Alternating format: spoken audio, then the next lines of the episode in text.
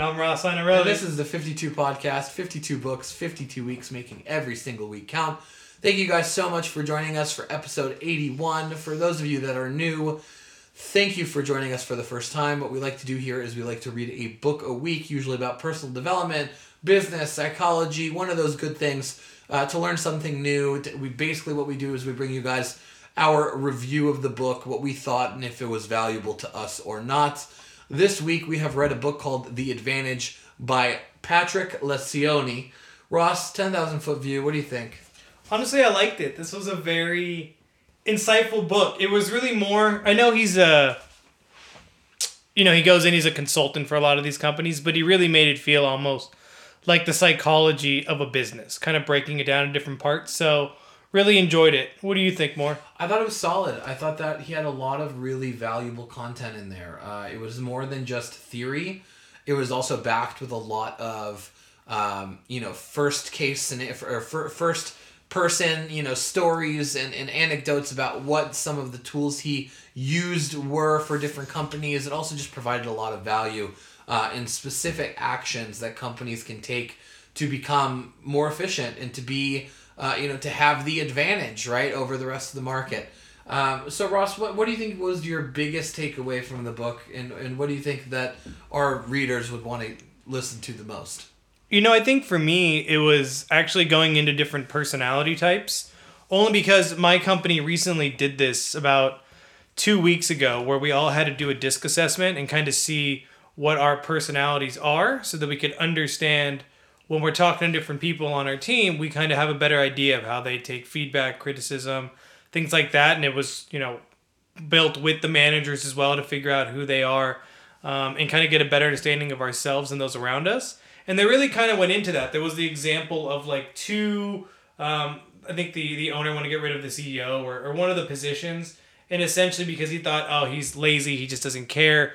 But really, it was something very clear with their personality types that the the guy that they were going to get rid of it wasn't that he was lazy or this and that. It was that he, and if you ask him, he gets stressed when he doesn't know the answer to certain things, and it would help him procrastinate or hurt him into procrastinating.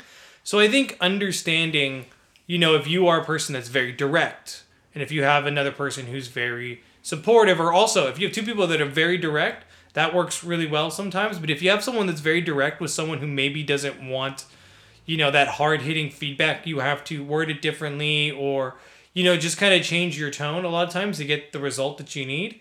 Um, I think it's important to understand that there are different types out there, and knowing that, I think even if you don't realize what each person is, I think understanding the different personality types exist in your friend group, in your family, you know, in your company, it's going to take you a long way because you're going to think a little bit differently. You're not just going to assume this person is bad because they have something different than you. This is just how they operate. I don't know. What was the biggest for you, you think? Well, number one, just to kind of piggyback off of that, I think that that is really valuable. I've done a lot of work on personalities and understanding personalities and biotypes, even like genetic um, predispositions and and understanding who's in front of you is so valuable. Uh, just in the way that you communicate, in the way that you interact, in the way that you take action. You know, because you you could do something with one type of personality and then do the same thing with a different type of personality and get a completely different result because of the way that they think and see the world and the perspective that they have. So yeah, I think it's really important that you speak into the person that's in front of you as opposed to just speaking generically about one particular topic. For me, I think what the really big overarching uh, theme of this book is that there's so much value in understanding the people in your business and how they operate, how they think, um, who they want to be, how, how what results they want to generate, and understanding that a business is a group of people first and foremost I think is really valuable. Because I think sometimes we, we forget about the people in a business and we just look at the numbers or look at the product or look at whatever it is that that company is trying to achieve and if we forget that there's people behind it that are truly making making motion for those products and for those companies and to create that engagement with the world so i just thought that that was really valuable i thought overall as a as a whole um, it touched on a lot of different topics um, the majority of them, I think that we've heard before. You know, kind of understanding who's in front of you, and you know, being able to communicate in the right ways, and kind of all that overarching stuff. But what I liked about this book specifically was that they gave a lot of examples, like you said, with the CEO not liking the other employee and blah blah blah blah blah. They provided a lot of examples to create like solidity in the ideology. Yeah, I agree. The the fact that they were able to break it down in a way that's easily digestible, I thought was really nice because really what he was doing was he was honestly acting more like a company doctor in a way. He was really diagnosing a lot of the issues that these companies could have.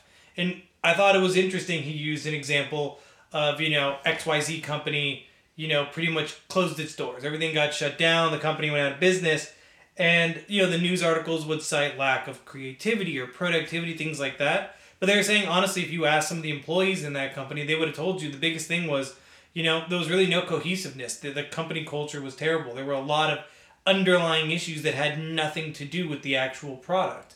You know, like you said, the people really is the most important part of your company. And I think this did a great job of helping you dive into that, understanding that even massive companies are still built off of teams. They're still built off of individuals. No matter how big Apple is, you know, if Apple doesn't come out with a new product, you know, of course the news is going to say that they were not innovating enough, they were not doing X, Y, and Z. But people inside Apple could say the opposite. They could say, honestly, we were pushing everything to the, the, the limit, but we were just having, you know, conflict with direction and path and someone wanted to do one thing. There's a lot of different reasons, but I think what they wanted to do in this book was try to get your team all on the same page. You know, keep everybody, you know, even if you leave the meeting, leave the meeting knowing exactly what you have to get done. I thought that was a great example. They talked about, well, um, but yeah, a lot of different things. I thought this was really good book. This was really, like I said, more of a psychology book, I think, almost than a business book. I thought it was super solid too, and I think that it was really interesting that he took a different perspective on meetings. Because in every other book that you read, they talk about how much of a waste of time meetings are, and spending time in meetings is, is useless, and blah, blah, blah, blah, blah. And to a certain extent, I agree. But at the same time, I think he really was able to drive the point home of having interactions with your team in a short, concise manner and having quick meetings that allow you to stay on on on, on task, on uh, on track timeline wise, and, and also just understand all the moving parts. You know, I like how he breaks it apart into different types of meetings and how there's you know um, what what do you call it? Topical meetings and there's uh, you know short daily meetings and then there's a once weekly meeting where you kind of have the whole staff together and each one has its own role. Um, and it's not just like okay let's get together and bullshit and you know talk about a million things in a circle. It's like no. You know you have your daily meeting you spend five minutes on your feet talking about what things are going to get in our way and how we can get in front of them you have your weekly meeting with your staff to get everybody on the same page with what's happening and what's moving so that all the teams are familiar, you know, with the strategy and the trajectory and all that sort of good stuff. And then you have your topical meetings that, you know, have to happen that are quick but need to happen in order to move the day along, in order to move the task along. And I think that there's so many people that are so against the idea of getting together and meeting because the concept of like, you know, like we had with that previous book, right? You have an hour long meeting with five employees, you now wasted five hours mm-hmm. of time Yes, I agree with that. But if you have five people in a 10 minute meeting and you spent less than an hour of time, but you were able to save lots of time in the long run of like, you know, making sure everybody's on the same page, making sure that all the obstacles are overcome, you know, with all the different cross team, uh, you know, scenarios that could happen. And, and I think that there's a really great value in creating a space for communication on a daily, weekly, and monthly basis that's going to allow for a forum of ideas from your teams. Yeah, I think to piggyback on meetings, I think the thing that I will definitely be taking away when it comes to meetings was they were saying the one manager pretty much what he does is he takes silence as a no. If you are not you pretty much have to agree at the end of the meeting. It doesn't mean everyone has to agree on the same thing, but I think what it shows is you know, let's say you're pitching a new idea, even if you don't like it, which they talk about in the book, um, at least there's an understanding of like we still have to get these things done for the larger goal. But pretty much he was saying that silence will be considered as a no. And what that really means to me is, you know, even if you have a, a team of five people, right, and we want to do a 10 minute meeting, everyone should be able to have the opportunity to say yes. So, like, hey, we're going to do X, Y, and Z this week. Let's get everything done. Does this sound good? Yes, yes, yes, yes, yes, yes. They agree versus just silence and nods because there's something to ownership but then it also gives them a chance to voice their own opinion because as they say in the book, most people are very you know logical. They will accept whatever route you're kind of pitching for lack of a better term if they get a chance to voice their own concern and if they realize that this may not be the absolute best path. But at least they get an option or an opportunity to really kind of express that to the manager or the person in charge. So at least they can, you know, still get a new idea out and maybe their idea they have is better and it brings the entire trajectory of that project in a different path. But I think ending meetings where everybody's agreeing or get to the point where they can voice that lets them know that when they leave, they are accountable for what they have to get done. They kind of know more so concretely what they have to get done. And I think it makes everyone feel more a part of the meeting because especially now when everyone's doing Zoom calls, I mean most people are completely quiet. You know, when someone says, "Can you see my screen when I'm presenting?" There's only one person that will say yes. You know, does everyone understand? Only one person says yes, everyone else just nods. The most you see is everyone will unmute at the very end to say like bye, talk to you later. And that thing is like 5 seconds. Like people are saying goodbye as they're exiting out of screen. So I think that could be something that could be very good for, you know, these Zoom calls that everyone's doing, where everyone, do you agree? And everyone has to take a moment to agree or acknowledge the change that's happening. So I don't know. I think that would be something that I would love to try to take forward and see how that works. Yeah, that sounds really worthwhile. Another really great topic, and it sounds like meetings and, and kind of meeting culture and, and that kind of, um, you know, that topic really hit home for us. There's another beautiful thing about meetings that he said that I really liked a lot the idea that yes, even if, let's say you're the head of sales and you ha- you're getting together for a meeting with the head of marketing, the head of you know uh, business admin, the head of logistics, whatever, right? You're getting together with a bunch of heads of different departments within one organization.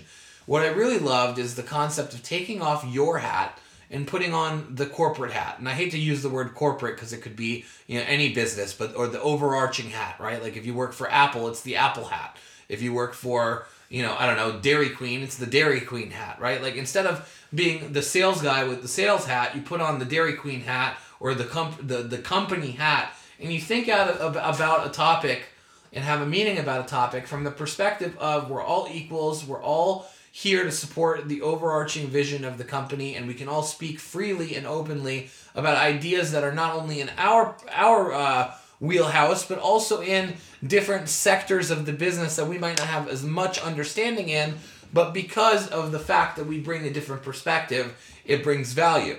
And the idea that, you know, we're all equals at the same table and we're going to put on our, our, you know, our team hat as opposed to this is my departmental hat, I, I thought that was really valuable. Yeah, the the last thing I want to touch on is he he had a few questions that he went through that I thought were very good as far as like breaking down your company. Uh, the first one was why do we exist? Then how do we behave? What do we do? How will we succeed? What is the most important right now? And who must do what? And I think when you kind of break those down and separate them, they make perfect sense because we've done a bunch of mission statements, and like you said, a lot of them are really, you know, cut and dry. They all sound the same. We're here to innovate this and that. But I think it's easier to figure out exactly what you're doing when you break it down to, you know, why do we exist? What are we actually trying to do? You know how do we behave? What is our company culture? What is our kind of core values? What do we do you know? Are you selling a certain product? What are you trying to what is the actual do that you're creating?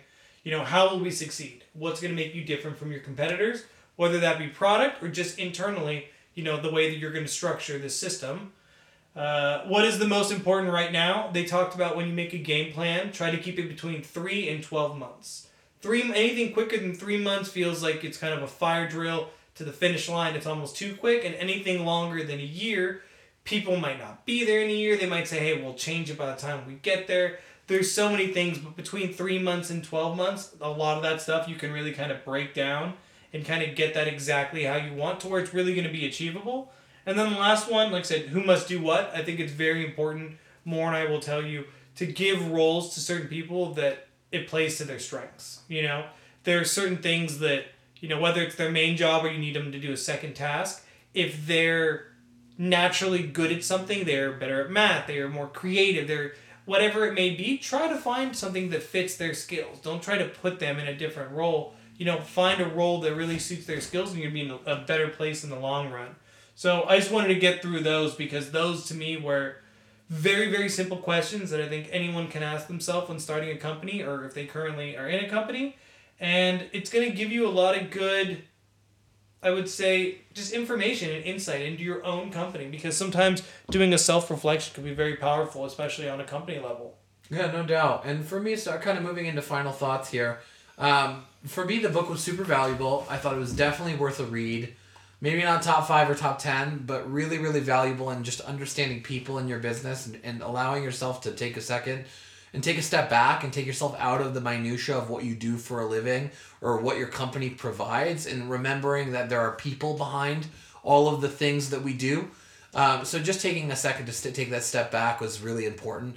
And I think there's some really valuable tools in here as well. What about you, Ross? What do you think your final thoughts are? You know, this is a book, and we know we've we've had some great books. We've had some terrible books. We've actually had not the best streak of books in the last few weeks. Um, so this one was very refreshing. I think this was in the top third of the books we've definitely sure, read. This sure. was.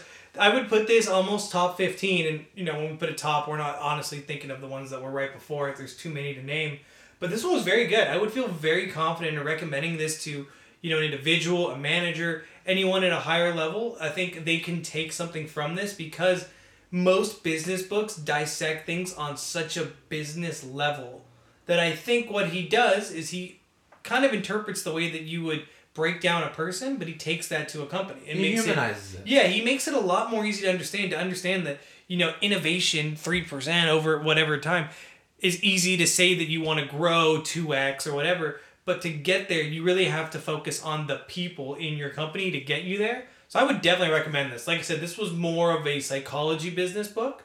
And it's nice to see that without the structure of sales. Because normally, whenever you see psychology and business collide, it is purely how to increase sales numbers, how to sell, how to pitch.